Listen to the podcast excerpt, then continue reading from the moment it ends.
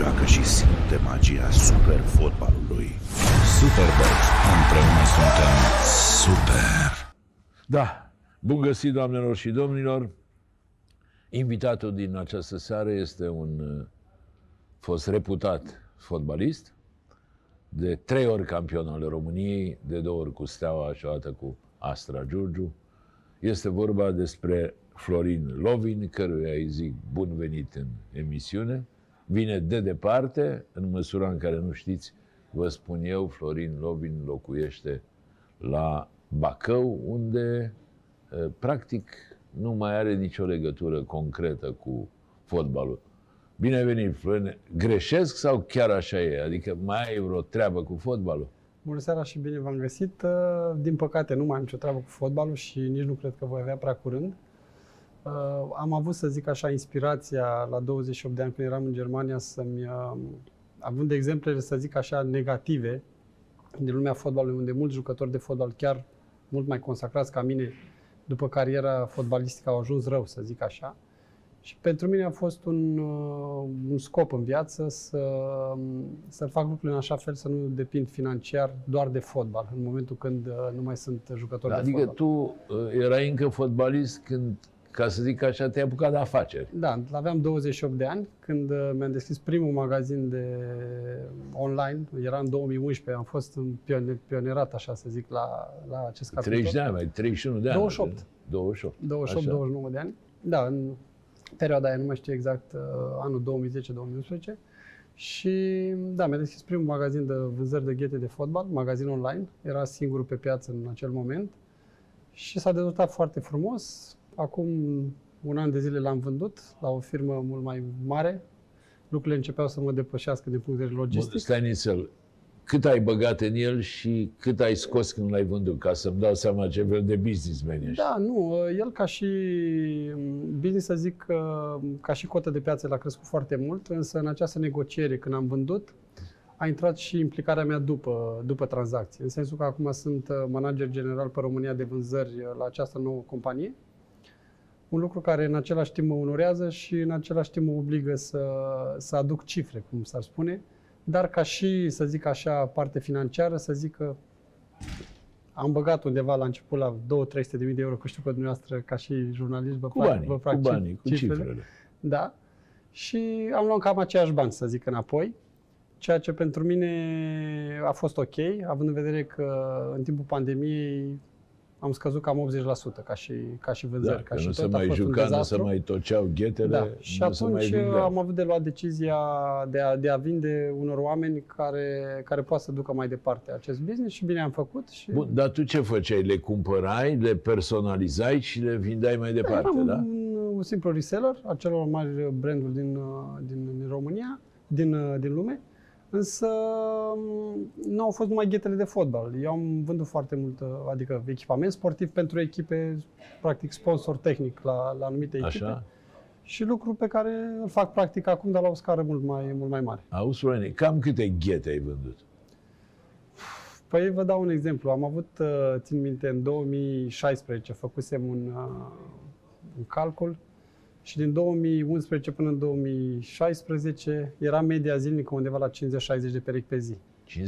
50-60 de perechi? Da. Doamne, câți fotbaliști avem, țin rezultate minte n-avem, acum dar că fotbaliști avem mult. Văzusem uh, pe Mutu, nu știu, văzusem la un interviu și îți mai apare, mai apare pe calculator, eu știu, pe Facebook, pe alea, și mi-arătau ghetele lui Mutu când le-am făcut eu și i-am scris, țin minte, i-am scris pe ghete pe una Il Fenomeno, cred, și pe una Brilliant sau ceva de genul. Da, am, uh, am personalizat ghete la foarte mulți fotbaliști, de la echipa națională, absolut toți, cred. Da, și am avut o Da, relație. ți-aduce aminte de vreun înscris de ăsta mai ciudat, așa? Da, cel mai... Uh, s- am scris o poezie, Așa, pe, ghetele o lui- gheată ai scris poezie? Da, pe ghetele lui uh, Victor Așastafe, care l-am avut coleg la Galați. Așa? Avea el un moto, să zic așa, dar era de vreo două strofe și l-a scris pe gheată unul, pe gheată celălalt. Da, deci asta a Interes. fost. De asta ce ai? Cumpărat o mașină? Da, era o Asta. mașină de, de brodat, care practic brodai pe, pe ghete textul pe care îl doreai. Și deci, ca să rezum în momentul de față, nu mai vinzi ghete, dar ești oarecum implicat în Da, activitatea am vândut, asta. am vândut domeniile, practic am vândut domeniile pe care le-am avut, cele două domenii, Și una dintre condițiile cumpărătorilor a fost eu să rămân în business-ul ăsta, să-l dezvolt pe România. Eu lucrez acum pentru cea mai, să zic așa, importantă companie din Europa, pe piața de profil, poate chiar din lume. Și, într-adevăr, și eu, ca m, dezvoltare personală în business, uh, am învățat foarte multe în ultimul an și mă, mă mândresc cu asta. Da, e foarte, foarte ciudat. Ai jucat la Steaua, spuneam mai devreme că ești dublu campion cu Steaua, ai câștigat și Supercupa cu Steaua. După aia ai câștigat campionatul cu Astra Giurgiu, deci tot aici. Și până la urmă te-ai dus înapoi la, la Bacău, că vorba aia, omul sfințește locul și par foarte mulțumit, afară de faptul că, uh, dacă eu nu greșesc, ești ceva mai slab decât atunci când jucai fotbal. O duci bine, dar nu te îngrași deloc. Nu, am aceleași kilograme chiar uh, de la 21 de ani. Nu cred că am pus mai mult de un kil 2, adică a fost o variație. Acum da, avem 40, nu? Poftim? 40 ai acum. 40 de ani, da. da. Mulți înainte. Da, deci de 20 de ani ai aceeași cam greutate. aceeași greutate plus minus 2 kg. Fac și ceva în sensul ăsta, în- adică am, sunt atent la alimentație, fac sport aproape Ar zilnic. trebui să faci o rețetă, un regim pentru femei. Că toate ar fi interesate să aibă la 40 de ani greutatea de la 20. Da, nu, e pur și simplu te ajută și Bun, metabolismul. și nu-ți pare rău că ai lăsat Bucureștiul, ai lăsat fotbalul și te-ai întors la, la Bacău totuși? Da, nu-mi pare rău chiar deloc. că, m, Prietenii mă știu așa să zic mai, mai singuratic, pentru că având trei copii, Să-ți trăiască. mulțumesc frumos, uh, și fiind plecat cam toată viața și toată copilăria lor, am fost plecat de acasă, mi-am dorit după, după final, finalul carierei să le acord și lor timp. Și practic mutatul, să zic, la București însemna să continui, uh, eu știu, lipsa activităților copiii mei. Și am decis să stau la Bacău, să am o viață mai simplă, dar mai frumoasă. Știu că aveai la un moment dat, erai băgat și în sistemul ăsta hotelier, aveai un fel de, ce sare, de că, căsuțe, nu? Da, sunt niște studiouri, eu le zic. Studiouri. Uh, Da, studiouri. Am furat puțin din Austria această, să zic, uh, acest proiect. Uh, Este un proiect special. Dacă mă vedeați uh, acum 2 ani jumătate cu roaba în mână și cu cizmele de cauciuc, adică chiar am pus osul la treabă toată familia și soția și copiii am dus acolo. Păi înțeleg că e o afacere de, De familie. familie. Adică... Nu avem angajați, absolut totul, de la curățenie, îngrijire, grădină, facem noi doar familia noastră. Eu, soția, mama, soacra, socru. Bun, și zi să închiriază asta cu cât? Dacă viu eu, bine, Da, da, nu, mie deci îmi tari- faci un discount, da, dar da. dacă vine cineva, Tariful cât este, plătești? tariful este de 400 de lei pe seară, dar uh, să zic așa, un raport preț-calitate, dacă, aș avea, dacă le-aș avea în București, cel puțin cu 1000 de lei ar fi pe seară. Adică ele sunt de 5 stele plus ca și confort. Și am oameni care vin din America, care vin din toate și au zis că ceva de genul ăsta nu, nu prea a fost. Și în primul rând, ai sentimentul ăla că ești acasă. Da, te-ai oprit la 3 sau mai... Nu, nu. Chiar am avut propuneri de tip franciză să vină oamenii să, să facă același proiect. Le-am refuzat. Vreau, uh, chiar mi-am creat două, trei afaceri pe care pot să le gestionez singur și asta e cel mai important, să nu depind de alți oameni. Și spune-mi, te descurci că în calitate de fotbalist ai câștigat bine. Ca businessman ce ești tu acum, cum te descurci? Foarte bine, adică sunt mulțumit, iar... Câștigi mai bine uite, decât să ca vă- atunci când jucai Să vă fotbal? dau un... uh, Poate chiar mai bine, da, da, da, mai bine și cel puțin dublu față de ultimul contract care l-am avut la Astra. Vă dau un exemplu, pe lună, așa să zic. Dar uh, visul meu, când eram la Bacău, aveam un coleg, uh, Florin Petcu, era colegul meu de cameră, și avea un Opel Vectra din 92, erau apăruse la mod atunci în anii 90 și ceva, și un apartament. Și chiar îi spuneam, vorbeam cu prietena mea care mi-a devenit soție între timp, că ăsta e visul meu. Când mă las de fotbal, să am un Opel Vectra din 92 și un apartament. Da, și viața mea da mult mai mult. Acum ce mașină ai? Am un Mini Cooper, Ah, este păi, dar mașina cum personală intri de în- oraș. Nu, cum este, intri în o, Mini da, este o Cooper? mașină cu patru, este o mașină cu patru uși și am și un Jeep, dar uh, în oraș și astea mai mult folosesc Mini Jeepul Cooper. folosește soția, tu mergi cu Mini Cooper. Da, mai mult soția folosește, folosește Jeep. Bun, apropo de... Tu ai început la o echipă celebră, fotbalul, la Dărmănești, nu? Da, la rafineria de Românești. Așa. O să ne întoarcem la afacerile tale, dar hai să vorbim despre începutul în fotbal. Și cum ai ajuns la, la Bacău? Deci, eu ca și juniorat l-am făcut la FCM Bacău. Deci tot Așa. junioratul. În perioada aceea, dacă țineți bine minte, m, zona Moldovei era foarte bine dezvoltată din punct de vedere fotbalistic. Aveam uh, chiar și Ceea ce Oneștiu. nu se mai întâmplă. chiar și Iașul nu e, Bacău nu e, Piatra Neamț Da, dar noi nu cel e. puțin ju- județul Bacău, atunci aveam uh, FCM Bacău în Liga 1, aveam FC Onești în Liga 1, aveam uh, Moineștiu, Romanul pe lângă care echipe puternice de Liga a doua. Iar la sfârșitul junioratului, uh, pe, eu știu, dintr-un lot de 18 jucători, poate 10 continuau și cei mai buni, să zic așa, rămâneau la prima echipă, restul plecau la Onești, Moinești, Dărmănești. Eu m-am dus la Dărmănești, am fost puțin dezamăgit, să zic așa, când am fost trimis acolo, pentru că stăteam la un cămin de nefamiliști și făceam uh, naveta cu iamă nene. Era, să zic așa, a fost un, o lovitură pentru mine, care chiar îmi doream și în perioada junioratului am avut, am fost un jucător exponențial pentru toate echipele de juniori unde am fost. Dar, uh, practic, uh, a fost un test pentru mine și atunci mi-am spus dacă trebuie să dovedesc că sunt mai bun de acest nivel. Și am jucat doar jumătate de an la Dărmănești, în care dădusem vreo șapte goluri și vreo 10 pase decisive. Eram pe locul Tu, 2. pentru cine nu știe, jucând mijlocaș, nu Da, atacant. da, sau dar jucam mai în față atunci, era un, număr, un fel de număr 10 în perioada atacant, junioratului și Mijlocaș ofensiv, da, după da, aia. Da, da. Și după aia, am, după jumătate de an am venit la Bacău. A venit Ilie Dumitrescu antrenor la Bacău și el a fost antrenorul care practic m-a, m-a propulsat și m-a pus în prima echipă. Dar cum era Ilie? Că și Ilie s-a lăsat de antrenorat uh, înainte de a-l începe, Da. ca să zic așa. Ilie era, pentru noi atunci, noi eram fascinați de el. Închipuiți-vă, noi în Da, Bacău... Marele fotbalist, Da, venit din vine- Anglia, da, din și Mexic. cu din... anumite metode, cu anumite, țin minte, avea niște ne suna de mult, venea la ședințe de multe ori și spunea, uite, am vorbit cu Arsen Vanger despre anumite... Ei, noi eram super, adică când auzeam nume de astea, mamă, uite, Ilie Dumitrescu vorbește cu Arsen, cu Arsen Vanger și ne dă și nouă sfaturi. Și, și chiar eram fascinați, fascinați de el. Am avut o perioadă senzațională. Când a venit el, din 13 meciuri, am avut 10 victorii, 3 egaluri. Adică când... Parcă e păcat că Ilie n-a Da. mai Era, jucă, continuat era ca antrenorul antrenor. ideal pentru jucători. Aș putea spune, uh, era scut în fața conducerii, nu exista să ai o zi de salariu sau prime, întârziere cu el. El în secunda 1, dacă venea și spunea, am câștigat, dă-ne bani. Dacă nu, pleca. Și probabil de asta nu poate să facă Eu în l-am- peisajul românesc. Eu l-am prins la un moment dat când a antrenat scurtă perioadă la Salonic, în Grecia. Da. Și eram pe acolo și am fost la avea o fel de conferință de presă. Ziceai că se adunau ziariștii, cum să spun, ca la Mesia. parcă efectul venise ăsta, Mesia. da. Vorbea Ilie Dumitrescu. Păcat că s-a lăsat, dar mă rog. Face ăsta e un bine alt ceea ce subiect. face, deci... Ausone, ai lucrat cu Sechelariu. Cum era Sechelariu? Am lucrat așa cu Sechelariu, cu Gigi Becali, cu Ioan Niculae. Aș zice că practic uh, Cu trei... trei, uh, trei da. Și am fost, corifei și am ai fost foarte domeniului, aproape da. să lucrez și cu domnul Porumboiu și cu domnul Ștefan. Eu fiind din Piatra Neamț, chiar m-a dorit la un moment dat. Deci, Vezi, o să zică lumea că eu sunt nostalgic, că mă rog, datorită vârstei. Dar uite, a dispărut Sechelariu, a dispărut uh, uh, Ștefan, Ștefan, a dispărut din Porumboiu, fotbal din fotbal. Porumboiu, fotbalul de acolo, din zona a murit. Și la Bacăuș, și la Piatra Neamț, și la Vaslui. da, eu... Cum era Sechelariu? Hai. Da, să, acum știți, cum, pri, fiecare privește din punctul său de vedere. Pentru mine m-a ajutat foarte mult. M-a ajutat enorm în sensul că de când eram copil m-a, m-a crescut așa sau să zic m-a protejat.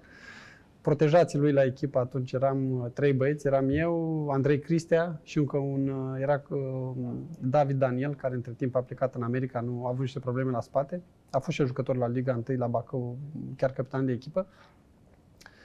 Uh, și era un tip, uh, să zic așa, foarte euforic în momentele, în momentele de, de glorie uh, și chiar uh, foarte, m, să zic așa, cumpătat în momentele rele și grele ale, ale echipei. Da, pentru mine a fost un, un om deosebit. În primul rând uh, a băgat foarte mult, uh, nu neapărat bani în fotbal, dar s-a dedicat total. Adică înainte oamenii ăștia despre care ați vorbit, da?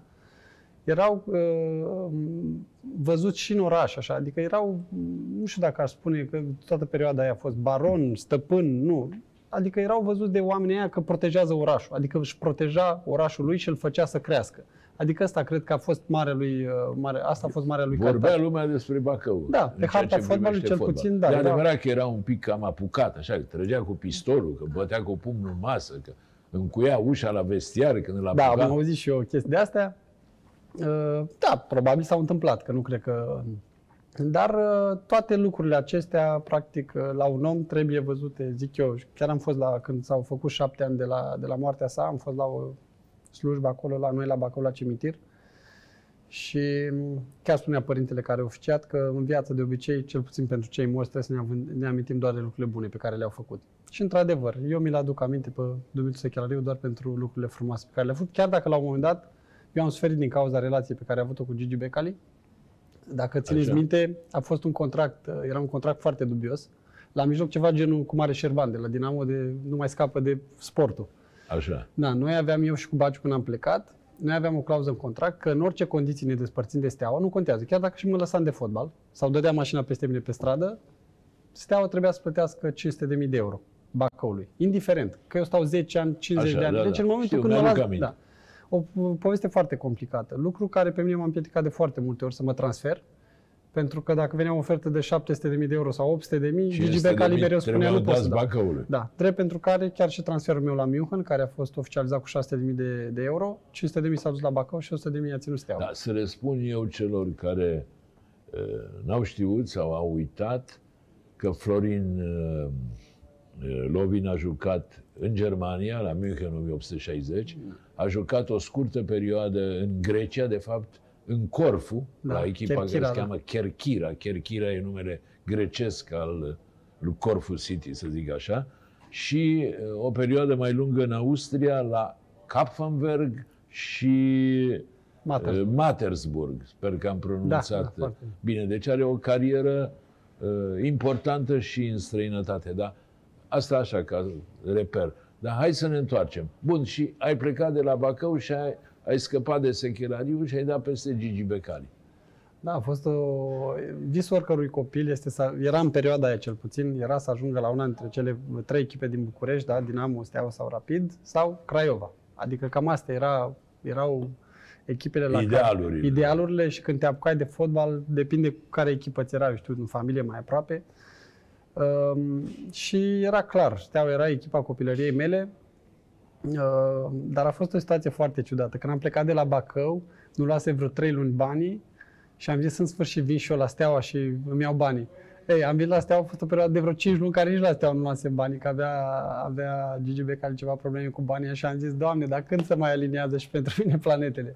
Adică a fost o trecere destul de, de grea, să zic, mai ales că m, în acea perioadă, practic, era începutul la o nouă echipă, era mai greu să prinzi, să, să joci, însă am avut norocul să vină meciul acela cu Valencia la câteva luni distanță, când am și marcat din penalti și practic de acolo am prins încrederea necesară să, să merg numai înainte. Erai unul din favoriții lui Becali. Că pe urmă, din câte știu eu, v-ați și luat așa. Uite să vă spun, uh, îl aveați înainte la, la gazetă, nu știu, era caricatura lui Mierlă. Exact, Da. s-a prăpădit săracul de da, curând. Dumnezeu să alerte. Și uh, eram eu după un meci, uh, eram la Borna, nu știu cât, 280 ceva de kilometri cât sunt pe la Bacău, dar era Borna de la București. Eu cu bagajele făcute, cu uh, o valiză de aia de lemn și AMR, câte zile mai am până plec. Că după fiecare meci, Gigi Becali se lua de bine și spunea, a, oleu, caracteristic. Ce am făcut? Chiar îi impusese, i-a spus lui Walter Zenga la un meci la Galați, dacă îl mai bași pe Lovin, te dau afară. Adică a fost foarte, la început și am suferit. Deci e adevărat, nu e folclor ăsta. Da, nu, chiar am suferit la început, însă după aceea m-a ajutat foarte mult. Adică chiar m-a apreciat foarte mult și țin minte un, un interviu, la, după ce am plecat de la Steaua o anumită perioadă, vreun an, doi, chiar a mers prost echipa, adică atunci a fost un exod. În momentul când am plecat, eu practic se încheiase un ciclu de 4-5 ani și am plecat toți jucătorii. A plecat Dica, au plecat Goian, a plecat Rădoi, toți absolut plecaseră. Paraschiv, și normal, echipa un an, doi n-a mai mers. Și a zis atunci la CCA, l-am pierdut pe Lovin, era un fel de machelele la Real Madrid pentru mine. Da, m-a apreciat foarte mult. Uh, Eu, na, m-ați făcut uh, mai mare fotbalist decât am fost la început, reputat. Uh, Nu, eu am fost un jucător chiar, uh, să zic așa, muncitor, care nu niciodată nu, să zic, nu m-am crezut mai mult decât eram. Și tocmai de aceea, multă lume spunea în perioada asta ci că, mamă, dar parcă joci alt fotbal decât îl jucai la Steaua. Și eu le spuneam, nu joc eu altfel, eu sunt același, nivelul este mult mai slab, probabil de asta ies în, Da, ies da, în evidență. cum să spun, un jucător muncitor, dar dacă eu nu greșesc, și cu gura cam mare, așa, cam rebel, adică tot timpul... Da, am fost. Am tu fost erai la echipa a doua, erai... Da, mereu am fost, nu neapărat rebel, mereu mi-am apărat interesele. Um, și într-adevăr, pentru conduceri am fost un jucător nu neapărat problematic, dar uh, dificil. Dificil pentru că la Astra vă dau un exemplu. La fiecare trei luni eram printre singurii jucători care îmi depuneam memoriu, că nu luam bani. Toți banii de la Astra mi-am luat cu procese. Deci, uh, mi-am apărat drepturile și niciodată nu am acceptat țineți bine minte, înainte să semnau contractele, la Bacău aveam, și cred că pe 10 ani contract, l-am semnat pe capota mașinii, primul meu contract. Și am zis că nu mai repet acele greșeli niciodată. Și atunci, după perioada Germania, care practic m-a schimbat total ca și om, ca și, ca și sportiv. Ajungem imediat, discutăm Da. și de perioada. Deci, practic, ă, asta. Am fost un jucător problematic în România. De ce? Pentru că, practic, îți Mi-am cereai apărat- drepturile. îmi Ceream drepturile și nici măcar alte drepturi decât cele contractuale. Adică dacă în contract scrie că la 60 de zile poți să-ți depui memoriu, eu în 60, a 61 zi pur și simplu mă ceam și îmi depuneam Și nu acele se enervau cei se de la asta. enervau. Mă, veneau cu chestii de genul că nu o să mai joci, nu m-a interesat niciodată. Adică chiar am trecut Bine, peste au toate. fost și situații când te-au trimis la echipa a doua. Da, sau- cel puțin la Steaua din 10 cantonamente, cred că 7 le-am făcut cu echipa a doua. Tot pe acest uh, principiu că niciodată nu am acceptat să mi se încalce drepturile. Și atunci mi-am spus ce am avut de spus. Da, înțeleg. Bun, la, uh, la Steaua e adevărat că Pițurcă, Pițurcă era antrenor în perioada aia, perioadă, să ne aducem aminte, uh, de glorie pentru Steaua, cu două campionate la rând uh, câștigate, cu uh, după aia și participarea în, uh, în Champions League și în... Da, eu nu l-am mai prins pe exact în momentul când a plecat domnul Pițurcă, la 5 zile am semnat eu cu Steaua. Deci eu nu l-am mai prins pe domnul Pițurcă, venise Walter Zenga.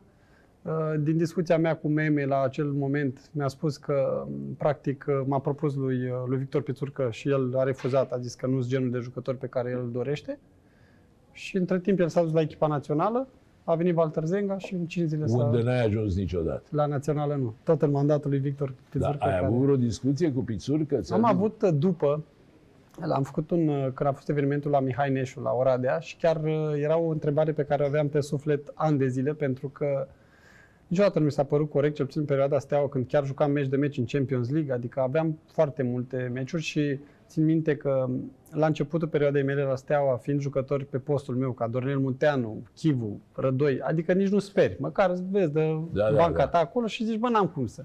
Dar în momentul când s-au cam retras acei jucători și chiar era, să zic așa, disponibilitate la acel moment, la un moment dat țin minte că aveau nevoie de mijlocaș central, erau toți accidentați și l-a luat pe Maftei de la Rapid, care nu jucase în viața lui mijlocaș central Era și l-a mai pus mult fundaș. Da, era doar fundaș și l-a pus mijlocaș central. Și am fost supărat și chiar l-am întrebat, mai ales a fost, eu între timp cu Ovidiu Pete, de exemplu, eram rival pe post, dar suntem foarte buni prieteni, chiar și acum. Și atunci eram, chiar își glumeam cu Ovidiu, am spus, mă, cum e posibil? Eu joc toate meciurile titular, tu ești pe bancă și tu, când vine echipa națională, tu te duci la echipa națională. Adică mi se părea un lucru foarte. Lucru pe care, să vă spun ceva, l-am înțeles când am vorbit cu Victor Pițurcă, într-o oarecare măsură. Chiar i-am spus, cum era? Și a spus, mă, Florin, uite, eu, de exemplu, l-aveam pe Ovidiu Petre, da? Jucase deja 30 de meciuri la mine. Eu să te aduc pe tine acum nou, să-ți arăt ție cum stau lucrurile, cum se dezvoltă.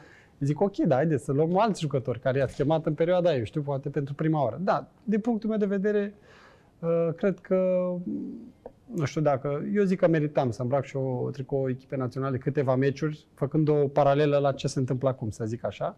Dar când mă gândesc la jucători precum Dănciulescu, care avea sute de goluri și are, cred că, nu știu dacă are 10 meciuri la echipa națională, Uh, Da, te-a convins uh, explicația lui? M-a convins parțial, adică m-a convins parțial legat de Ovidiu Petre, să zic așa, că exact asta a fost întrebarea mea. Cum e posibil ca un jucător ca Ovidiu Petre, care era rezerva Să mea, fie preferat, să fie da. preferat și eu să, care joc meci de meci să nu fiu acolo? Și să zic așa că mi-a dat un argument uh, care a stat în picioare la momentul ăla, dar o supărare a mea clar există pentru vis-a-vis de domnul Pițurcă, că cred eu că meritam la momentul acela. Bun, până la urmă te-ai retras din fotbal fără nicio selecție, ceea Da. ce probabil că e o durere. Da, de, cum am spus, când ești copil, uh, practic noi am fost generația care am crescut cu echipa națională, am fost generația care în 90, în 94 stăteam prin, uh, prin uscătoare, cum se spuneau la etajul 4, scoteam toate rufele de acolo din, din scară și puneam televizorul și cu antenă o, o o gâdileam acolo ca să prindă cât mai bine.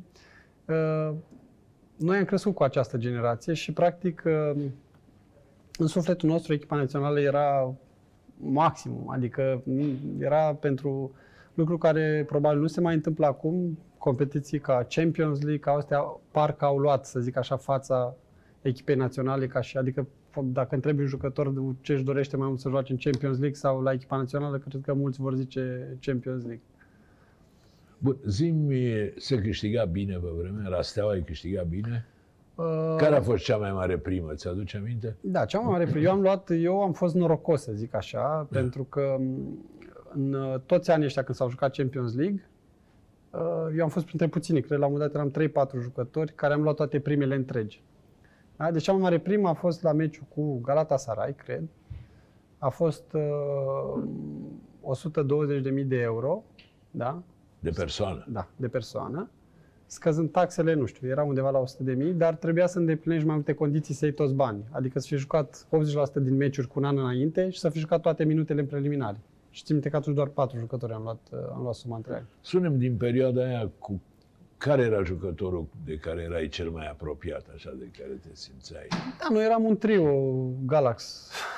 atunci eram eu cu Neșu și Ograru, care eram foarte buni prieteni și eram foarte apropiați, drept dovadă că prietenia noastră s-a cimentat uh, mai bine, să zic așa, după ce fiecare am luat-o pe drumuri separate. Poate și mm, din cauza sau datorită, depinde cum o privești, situației lui Mihai. Uh, Da, suntem practic suflete pereche, să zic așa, gândim la fel, avem cam aceleași principii de viață și am rămas în continuare foarte, foarte bun prieten. Ați rămas, ați rămas prieteni. Bun, hai să... Tu ai prins și, e, să nu-i zic tragedia, necazul de la Middlesbrough, nu? Da, da. Cum Am a jucat, fost? am Să ai jucat 3-1 meciul. la pauză, calificarea în buzunar și să o Uh, pierzi. Da, poate dacă nu, eu zic că am jucat, uh, să zic, să zic așa, semifinala de la Middlesbrough într-un moment uh, prost pentru noi, ca și generație, pentru că după, după ce am trecut prin câteva meciuri decisive, eu știu, uh, preliminarii de Champions League, la, aveam experiența necesară, însă noi atunci, practic, uh, eram duși de val, să zic așa, și n-am știut să gestionăm, însă când vezi meciuri ca City cu Real și Da, să etc., tranșează în prelungiri. etc., când vezi că Barcelona acum 2-3 ani a avut 3-0 acasă și a luat 4-0 la Liverpool, deci orice e posibil. Și într-adevăr, nu a fost să fie, însă a fost, uh, a fost uh, cumplit pentru noi ca și jucători, pentru că e clar, odată în viață te, te întâlnești cu șansa de a juca o finală de pe care o european ratezi. pe care o ratez lamentabil, cum s-ar spune. Dar, uh, da, a fost, uh, a fost o noapte, țin minte atunci, n-am, n-am dormit și, clar, numai, numai la asta ne gândeam. Spune-mi, Florine, uitându-te acum înapoi, i-ai reproșat ceva lui Olăroiu? Olăroiu fiind antrenorul Da. de la Middlesbrough. Uh, noi Ca mai- om de afaceri, nu da. ca om de fotbal, așa? Noi mai avem, uh, noi mai avem întâlniri, eu știu, anual sau o dată la 2 ani, acum cu pandemia a fost mai greu. Chiar ne-a chemat uh, o dată la Elas Nagov, ne-a chemat pe toți, am jucat un meci, am avut o masă și m, practic era o întrebare pe buzele tuturor, așa, de ce ai fi schimbat tu? Și Oli spunea, credeți-mă că dacă, să zic așa, intram, trebuia să intru la arbitru, să-l iau de gât, să fac ceva, să iau roșu, să plec, să... Da, e- nu- noi nu avem ce să reproșăm, pentru că practic eram cam toți în aceeași oală, în sensul că nu mai știam niciunul de noi. Dumitru Dragomir a avut o reacție superbă atunci. A zis că, domnule, nici dacă le dădeai buletinele în mână, nu știau cum îi cheamă de la 3-1. Și, într-adevăr, a fost practic, uh, dar... Da, uh, a fost un... Eu mi-aduc aminte că am fost la meci. A fost un moment de uluială. Așa. Da, Se nu, nu, întâmpla era ceva o amorțire la de care asta. parcă nu participai. Da, și era... da, da. Țin minte, ne chinuiam să degajăm mingea din 16 metri și o degajam 5 metri, că venea iar, venea iar, venea iar, da. Dar e un moment, trebuie să, totuși, dacă judecăm performanțele de atunci, în afară de performanțele pe care le-am avut reghe la câțiva ani după perioada 2009, 2010, 2011, cu Ajax, cu Chelsea, practic cam cu asta am rămas din ultimii 20 de ani. Bun, și după aia, deci practic după 10 ani, dacă eu nu greșesc, cu Steaua în 2006, în 2016 ai câștigat campionatul și cu Astra. Discutam despre, despre Ioan Nicolae, deși, mă rog, omul e și acum în detenție, nu e bine să lovești în Da, oamenii căzuți, dar discutăm. Uh, Cum era? Are, uh, cum să spun, renumele ăsta de a fi un om foarte zgârcit care creează probleme la echipă. Da, nu știu, acum parte de zgârcenie, eu zic, întotdeauna am privit lucrurile astea, ca să fii zgârcit, probabil trebuie să ai banii aia pe care, pe care tu te zgârcești să-i dai. Noi atunci, în perioada aia, practic, dânsul era în închisoare și atunci, noi am luat campionatul, chiar era o glumă atunci că Steaua a luat ultimul campionat cu Gigi Becali în închisoare, Ioan Nic- Astra a luat imediat anul următor cu Ioan Nicolae în închisoare, deci secretul este să ai patronul în închisoare ca să iei campionatul. Zi, apropo, Gigi Becari se băga din ce știi tu, adică schimba... Eu, eu, eu, sincer, toate, adică pe 5 ani de zile la Steaua când am stat, n-am văzut niciun episod în care practic să vină Gigi Becali sau să spună în cadrul echipei sau la televizor trebuie să joace jucătorul XY. Uh, poate la începutul campionatului, să zic, uh, că ar fi spus antrenorului, mă, uite, vreau să-l vând pe ăsta, trebuie să joace. Adică Bine, asta mi se asta e pare o și o chestiune politică normală, ok, adică- care la orice club din lume Dar să, nu se venea în practice. vestiar la pauză? Eu sau- n-am, nu, nu. Niciodată n-am, n-am trecut prin, uh, prin asta. După am înțeles, uh, după ce am plecat noi, a venit Bergo de antrenor Da, și, și a atunci- intrat la pauză la un meci și a fost un, un scandal atunci. Dar uh, cât am fost eu, chiar nu, nu s-a întâmplat și um, chiar dacă îl mai vorbim și de rău pe domnul Becali, care are multe defecte, trebuie să-i scoatem în evidență și lucrurile bune, este, cred că, singurul patron pe care l-am avut care niciodată nu a certat echipa. Deci eu în 5 ani de zile, el când a venit la noi la echipă, indiferent de rezultate, proaste, bune, niciodată nu ceartă echipa. Adică vine numai cu atmosferă pozitivă și bună când vine la echipă. Asta e important Da, e pentru, foarte- pentru moralul. Da, unei pentru echipe. el la televizor, într-adevăr, uh, are Vorbește altă mai pa- mult decât e are cazul. o Îi altă place parte, să se da, audă. da, știi? are o altă parte la televizor față de ce, ce discută în vestiar cu jucători. Și Ion Nicolae la fel. Nu, Adică nu, eu pe Ioan Nicolae l-am prins la o singură ședință și am fost uh, siderat, să zic așa.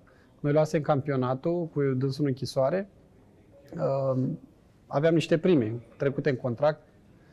Uh, deja trecuse vreo, vreo două, trei luni de când nu luasem primele respective și la prima, practic la prima discuție pe care am avut-o și el a venit în vestiar la noi, da, după ce am luat campionatul, te aștepți să vină patronul să spună, băi băieți, uitați, felicitări, așa. Noi trecusem atunci, începusem campionatul cu Astra și am avut două înfrângeri la rând sau ceva de gen.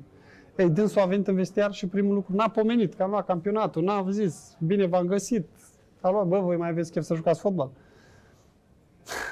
Adică mi s-a părut atât Bine, o e și atitudine- aia o tehnică, o E strategie. clar, e, sigur. așa am și văzut-o, am și luat-o ca atare, dar uh, da, este, este urât și cel mai urât lucru, adică care mi-a rămas din perioada asta, să zic așa, prin multitudinea lucrurilor frumoase pe care le-am trăit, a fost, uh, închipuiți-vă, să știi că patronul e milionar și angajații clubului de 10 luni de zile cu un venit de 1200 de lei nu luaseră niciun ban. Veneau femeile respective și practic noi jucătorii făceam chetă și le plăteam salarii. Ceea ce este degradant pentru, eu știu, numărul unu a unei firme, instituții, oricum s-ar numi ea. Da, și despre, pentru un tip despre care se zice că Exact. era cel mai bogat român în Da, momentul da. sau unul dintre, Dintre cei cei. mai bogați. Dar mă rog, repet, haideți să nu, să nu dăm în Da. oameni căzuți, fie și temporar.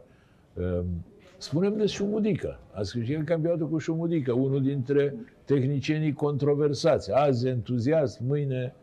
Eu am avut o relație cu Șumudică, uh, adică pentru mine Marius Șumudică este antrenorul ideal pentru fotbalistul pe final de carieră. Este, uh, vă dau un, Da, interesant asta. Da, un exemplu cel mai locvent.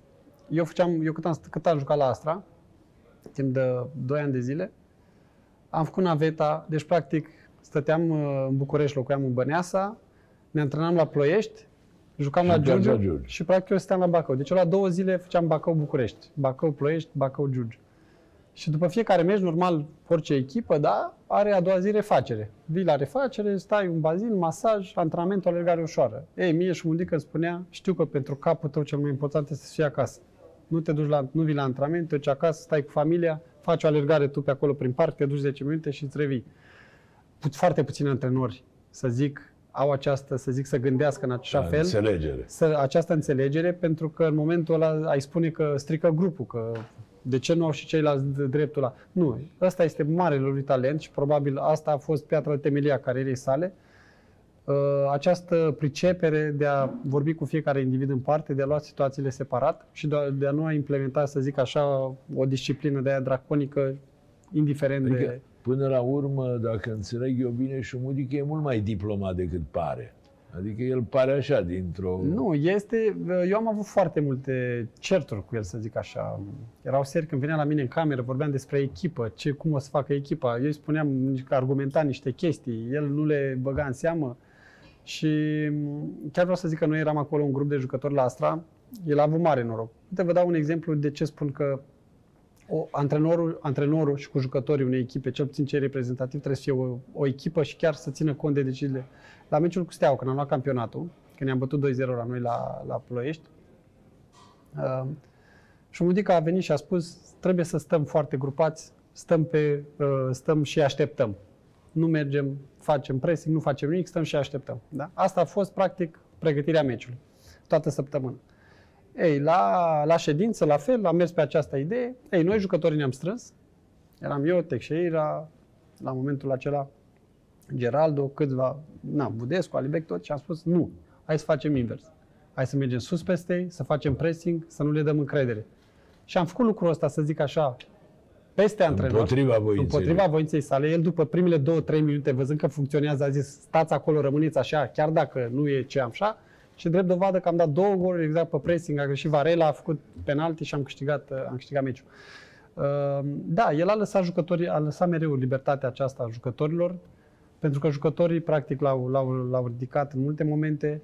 Și da, e un sprijin. Eu am avut că el a fost, multă lume îi spunea că, "Hai, că e tăticul tău, că a fost singurul antrenor care m-a scos înainte de pauză, în toată cariera mea și asta s-a întâmplat la 35 de ani. Țin minte la un meci cu Timișoara, ne calificasem, este și un clip de ăsta, mi-l mai trimit prietenii pe, de pe TikTok, când întreabă ce că da, de ce l-a scos pe Lovin? Păi pentru că transpirase.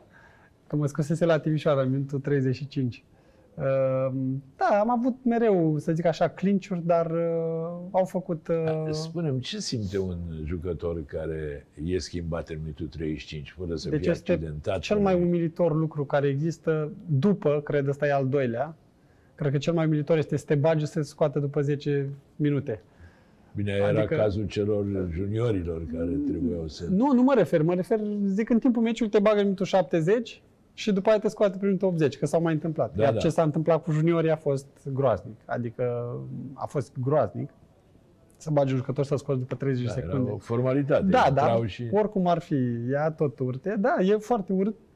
Uh, am, chiar am intrat atunci, țin minte, am fost foarte supărat după acel meci, intrasem în direct pe la, la, la o televiziune să-mi spun off și chiar am zis că n-ai voie să faci așa ca antrenor, in- indiferent. Și așa, adică chiar dacă aș fi urmat acest drum al antrenoratului, niciodată poate să-și dea jucătorul 5 autogoluri, nu l-aș scoate. Vorbești la, pentru că tu din momentul ăla jucătorul ăla l-ai pierdut. N-ai ce explicații să dai.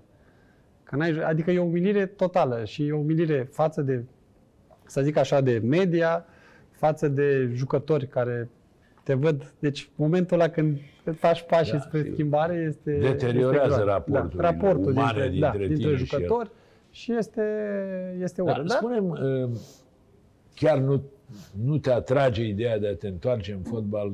Antrenorat înțeleg că e exclus. da, nu numai pe Dar partea ca organizatorie. oficial, eu știu, în Da, organizare. mie, îmi este foarte, să zic așa, ciudă într-un fel, pentru că m, experiențele mele pe care le-am avut în Germania și Austria, da, care au, în, în total au fost undeva la 5 ani de zile, și am învățat atât de multe lucruri și am un bagaj, să zic așa, de cunoștințe și pe partea de organizare și am învățat foarte mult pe partea de business. Adică le-aș, dacă le-aș împreuna, eu zic că ar fi, ar fi un succes ce aș face. Dar nu găsesc fondul necesar în sensul că m, la Bacău, de exemplu, singura variantă, să zic așa, de a merge și a face fotbal este implicarea celor de la Dedeman. Dar, după cum bine vedem, cei mai puternici oameni din România, domnul Țiriac, de exemplu, da, care îmi vine în minte, uh, cei de la Dedeman, nimeni nu prea se mai bagă în fotbal pentru că e o Se- mizerie, este o mizerie la anumit, Ce, la un anumit uh, sărim de la una la alta, ce șanse are fotbalul la Bacău, care în momentul de față e, cum să spun, sub uh, linia Haideți să de vă spun o plutire. treabă. Suntem singurul... Ce aerostarul care e Da, pe- Aerostarul care e privat. Da. Da. și e Liga 3 Suntem singurul municipiu, cred, din România, nu cred că mai este, care nu are, în afară de, vorbim de Aerostar, e club privat, deci în afară de Aerostar, care nu avem un teren omologat pentru Liga a 3 Deci vorbim de Liga a 3 Deci echipele... În nu- Bacău nu e niciun, niciun teren. În municipiul Bacău nu există niciun teren de Liga a 3 omologat. Deci nu vorbim de Liga a 2 sau 1. Da, da, da. Deci echipele care au mai fost din Bacău, uh, au mai fost două echipe, CSM Bacău, echipa primăriei, da, și Dinamo Bacău, o altă echipă a unui pasionat care vrea, vrea să facă fotbal, joacă în afara Bacăului niște sate. Deci niște sate au terenul Au teren omologat pentru omologat, Liga 3 da. și municipiul Bacău nu are. Bun, deci dar despre asta. celebrul teren ăla din centru, mi-aduc Da, aminte este în și eu, continuare o care se paragină. chema Du- Dimitrie Dumitru Săchelariu. Săchelariu, da, s-a chemat Dumitru Săchelariu o perioadă. E o Până s-au paragină. certat, Da, a e schimbat. o paragină totală care nu știu când se va... Eu am avut o discuție cu... Dup- imediat după ce m-am lăsat de fotbal, eu chiar asta am vrut să fac. Adică scopul meu a fost să mă ocup de fotbalul din Bacău, să încep să pun umărul la revigorare. Și m-am întâlnit cu președintele Consiliului Județean atunci, domnul Dragoș Bene era, uh, care era din PSD și la momentul ăla era PSD-ul, țin minte, la guvernare, pe toată linie. Primar PSD, Da, da, da, tot, da, adică da. toată linia era PSD. Și chiar am spus atunci, dacă nu facem ceva acum, când la nivel politic, practic, se poate face infrastructură pentru că sunteți toți din aceeași culoare politică și nu sunt scandaluri, nu se va mai face niciodată. Și am primit un răspuns tranș, să zic așa, deși nu mi-a plăcut. uh, A zis Florin, în următorii ani cu siguranță nu se va face nimic pe plan sportiv, avem alte priorități, gen infrastructură, spital și... Deci ne da, și interesează mai puțin. și dacă nu s-a făcut atunci, acum vă dați seama că este mult mai greu când e instabilitatea asta Nu politică știam, asta e interesant, că în Bacău nu e niciun teren omologat de Liga 3. de Liga 3. Zi-mi, atunci, dacă eu mi-aduc aminte bine, uh, după Astra, te-ai apucat și de impresariat. O perioadă ai fost impresar. Ai avut chiar uh, ca Cei mai buni pe jucători. Alibec și pe Budescu. Budescu, la deci, momentul respectiv erau practic cei mai importanti jucători din România. Tocmai.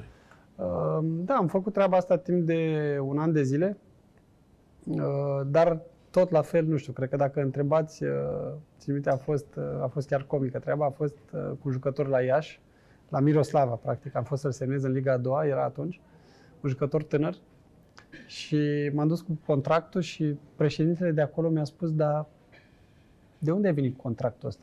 Eu n-am mai văzut. Zic, păi, ce? Era foarte, în sensul că erau doar două pagini, foarte simplist, foarte fără obligații prea multe, nici de o parte, nici de alta. Păi țin minte, la Astra aveam obligațiile jucătorului, nu mai erau litere în alfabet, că începe de la B, C, D, nu mai Da, erau. da. Deci erau vreo 40 de puncte, obligațiile jucătorului și obligațiile clubului doar două obligații. Erau să te plătească la A timp și B, păi cum? a și B. Și tocmai asta am zis, nu, jucătorii pe care eu îi voi reprezenta, practic vor beneficia de lucrurile astea, să poată să iasă dintr-un contract dacă e nedreptate la mijloc. Și practic ajunsesem de, puteam să fac transferuri mai ușor la Steaua, să zic, Dinamo, la echipele importante, decât la echipele astea mici. Pentru că la echipele mici niciun președinte nu mai răspundea la telefon, că știau că vin cu niște condiții contractuale foarte stricte și foarte...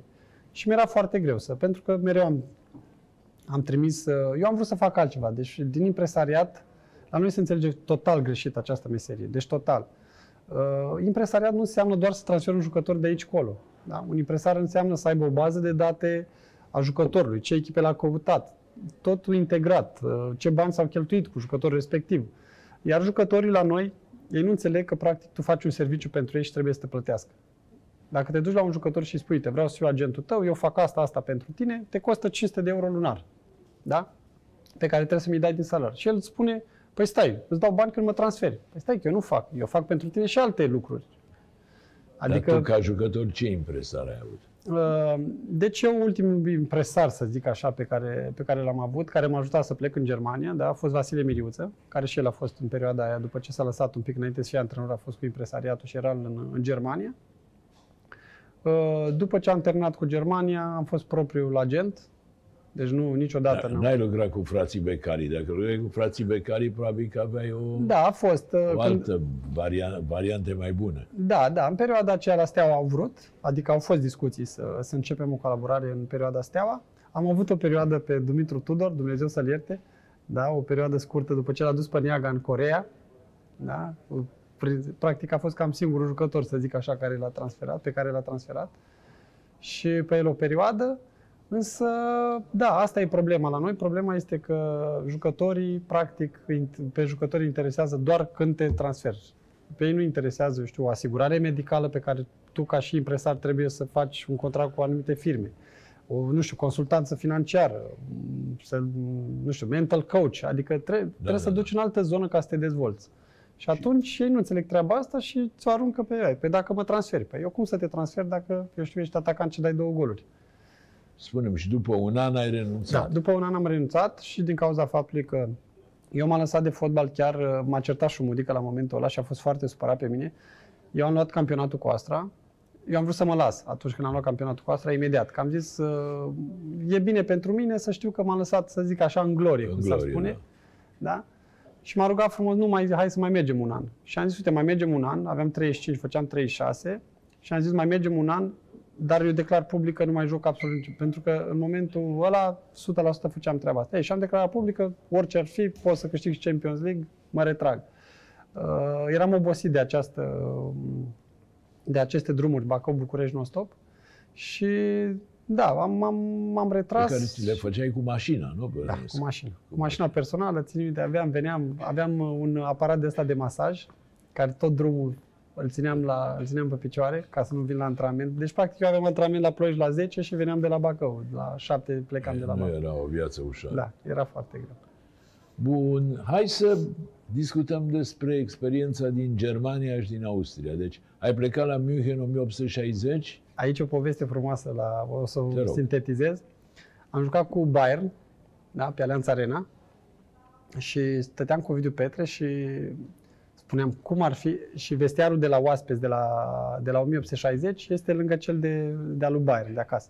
Și am intrat pe acolo prin vestiare, piscine, unele altele pe Alianța Țarena și spune Ovidiu Petre, "Doamne, și cum ar fi să joci la 1860 München ăștia?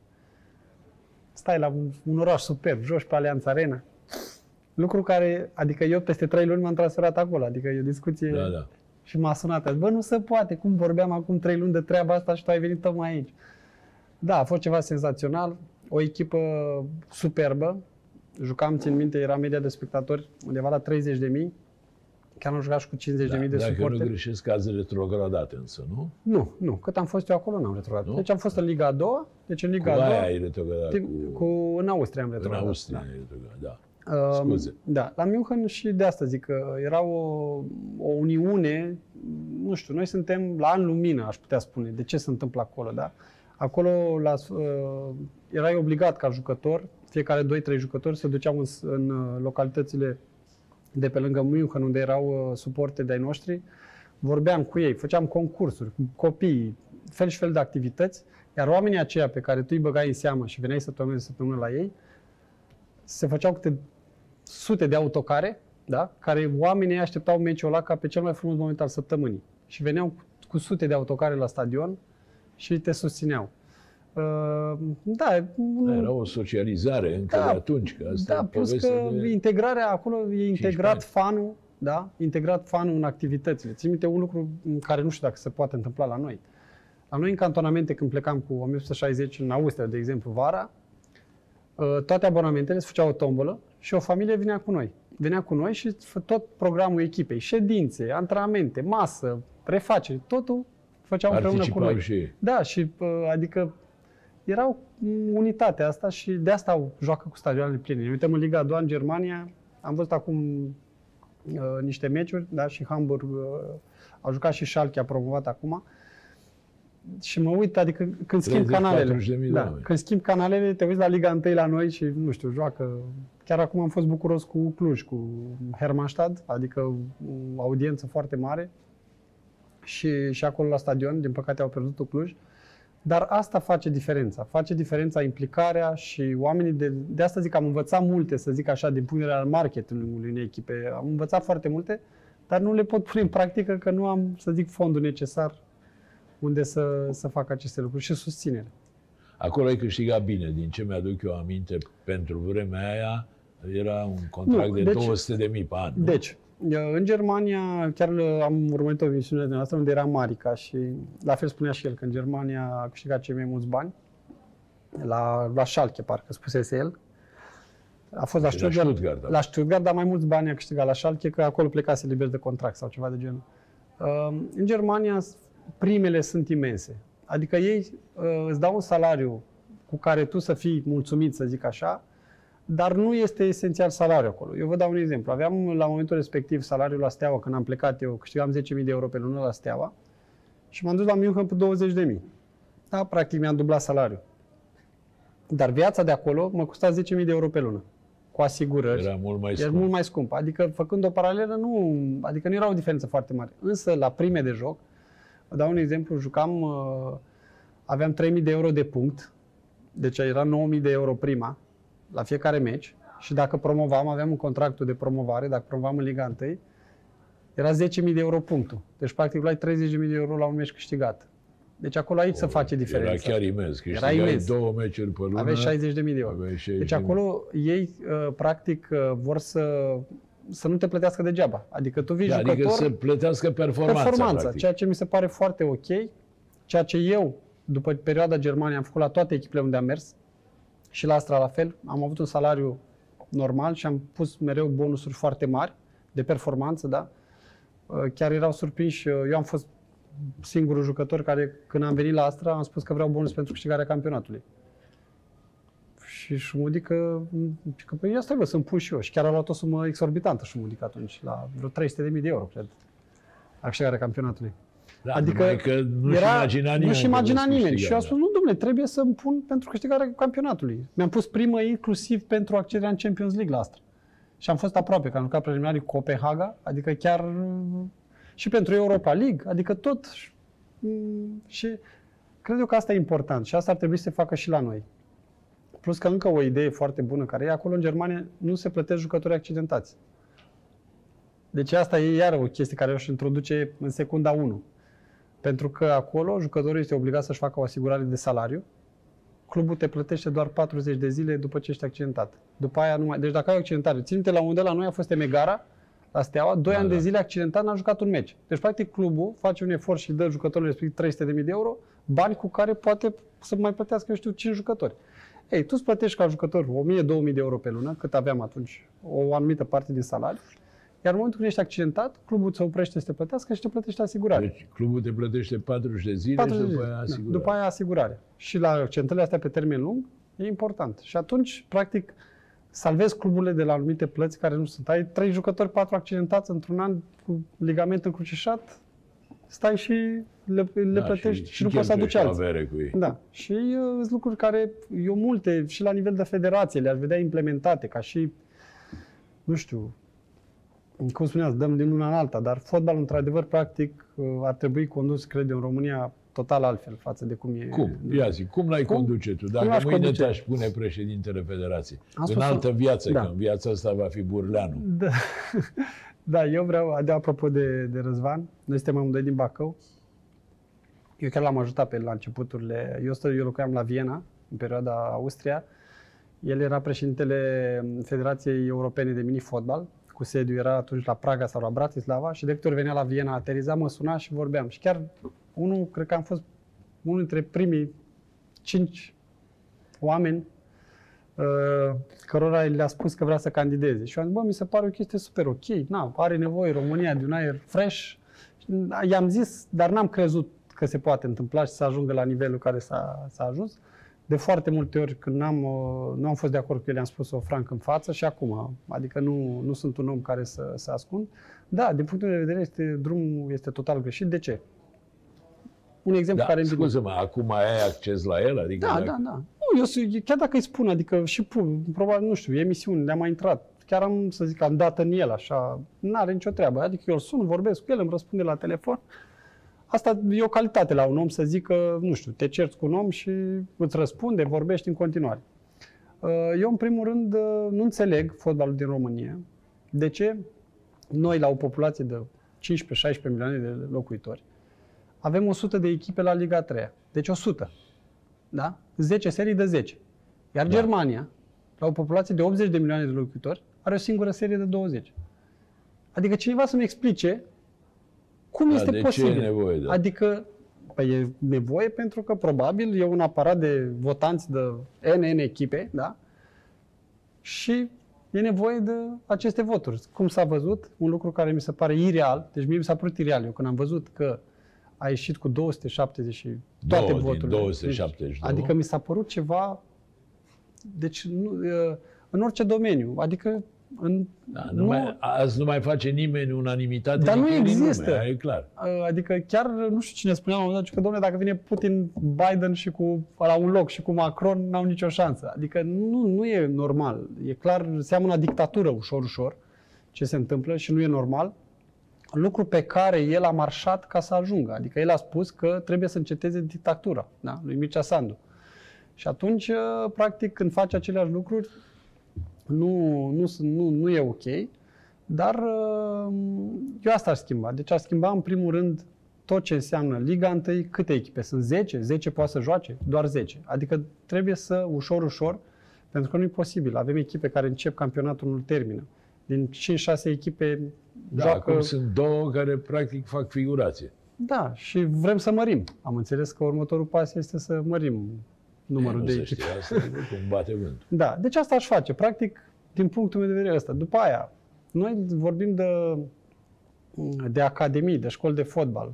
Vorbim, dar e ca și licențele, da? Adică când pui niște condiții să fie o academie, să performezi, trebuie să respecti anumite condiții, la care la noi iar nu se respectă. Adică, afară să fie academie, trebuie să ai 5-6 terenuri de fotbal, practicante, t- practicabile, trebuie să ai uh, școală, trebuie să ai anumite lucruri. La noi, toată lumea, dacă ai 20 de copii, te numești școală de fotbal, academie. Apropo, la Bacău suntem al doilea județ, cred, din, din România, după București, cu asociații de, de fotbal.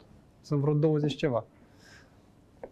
Fotbal n-aveți, asociații de Asociația fotbal avem, da, mai aveți. trebuie fotbal. Da, asta aș schimba. Aș schimba un pic, practic, să ajungi să joci în Liga 1, în Liga a doua, în Liga a treia, foarte greu. Adică să joace doar cine merită cu adevărat, din punct de vedere al infrastructurii. Că acum, vedeți, ai stadion, nu ai stadion, jucători, datorii, nu contează, joci. Și ceea ce nu mi se pare corect. Da, ai, dre- ai dreptate. Ce, da, mă rog, nu vreau să dezvolt uh, subiectul. Uh, cunoscută fiind uh, aversiunea mea față de ceea ce, de modul în care e condusă uh, federația. Zim ceva de națională și cu asta să încheiem, uh, Florine. Bună alegerea lui Edi Ordănescu, ai fi mers pe un antrenor cu mai multă experiență, ai încredere în echipa asta? Da, aici ar putea fi subiectiv pentru că sunt prieten cu Edi. Uh, însă, luând variantele uh, care erau atunci, la momentul respectiv, erau Beloni, da? Care, care Beloni se- mai rămăsese, da. Da, Beloni mai rămăsese. Uh, Fusese Dan Petrescu, e la fel cu care a refuzat. Însă mi s-a părut alegerea logică, da? Mai era Adrian Mutu, țin minte, au fost ceva discuții. Însă Edi Odărescu mi se pare alegerea corectă, dar uh, doar rezultatele vor, uh, vor uh, vorbi pentru el. Din punctul meu de vedere, uh, eu sunt foarte sceptic și pesimist în ceea ce privește echipa națională. Uh, Nu avem de ce să sperăm la mai mult, nu merităm să sperăm la mai mult, doar uh, din punct de vedere al, să zic, uh, suporterilor care într-adevăr vor să vadă și în sfârșit naționala noastră la un turneu final. Dar la ce se întâmplă și cum se dezvoltă fotbalul și societatea românească nu merităm absolut nimic, pentru că nu, nu oferim nimic. Și atunci de ce să primim dacă nu oferim nimic? Deci, nu ești optimist în ceea ce privește calificarea din Liga Națiunilor asta de Nu, nu sunt, nu sunt și aș vrea să, cum am fost pesimist și legat de FCSB. Am zis sincer, am spus înainte de începerea play-off-ului că n-au nicio șansă și mi-au dat cu peste, peste nas și vedem că au renăscut și au șanse la campionat. Mulțumesc mult, doamnelor și domnilor, a fost pentru dumneavoastră Florin Lovin. Eu îi mulțumesc Cu drag. că a venit tocmai de la Bacău. Îi urez uh, succes în afacerile pe care le dezvoltă acolo, în imobiliare, în, mă rog, vinde ghete și așa mai departe. Uh, Vă mulțumesc dumneavoastră pentru că v-ați uitat. Vă dau o nouă întâlnire săptămâna viitoare și vă urez tuturor să vă meargă până atunci cât mai bine.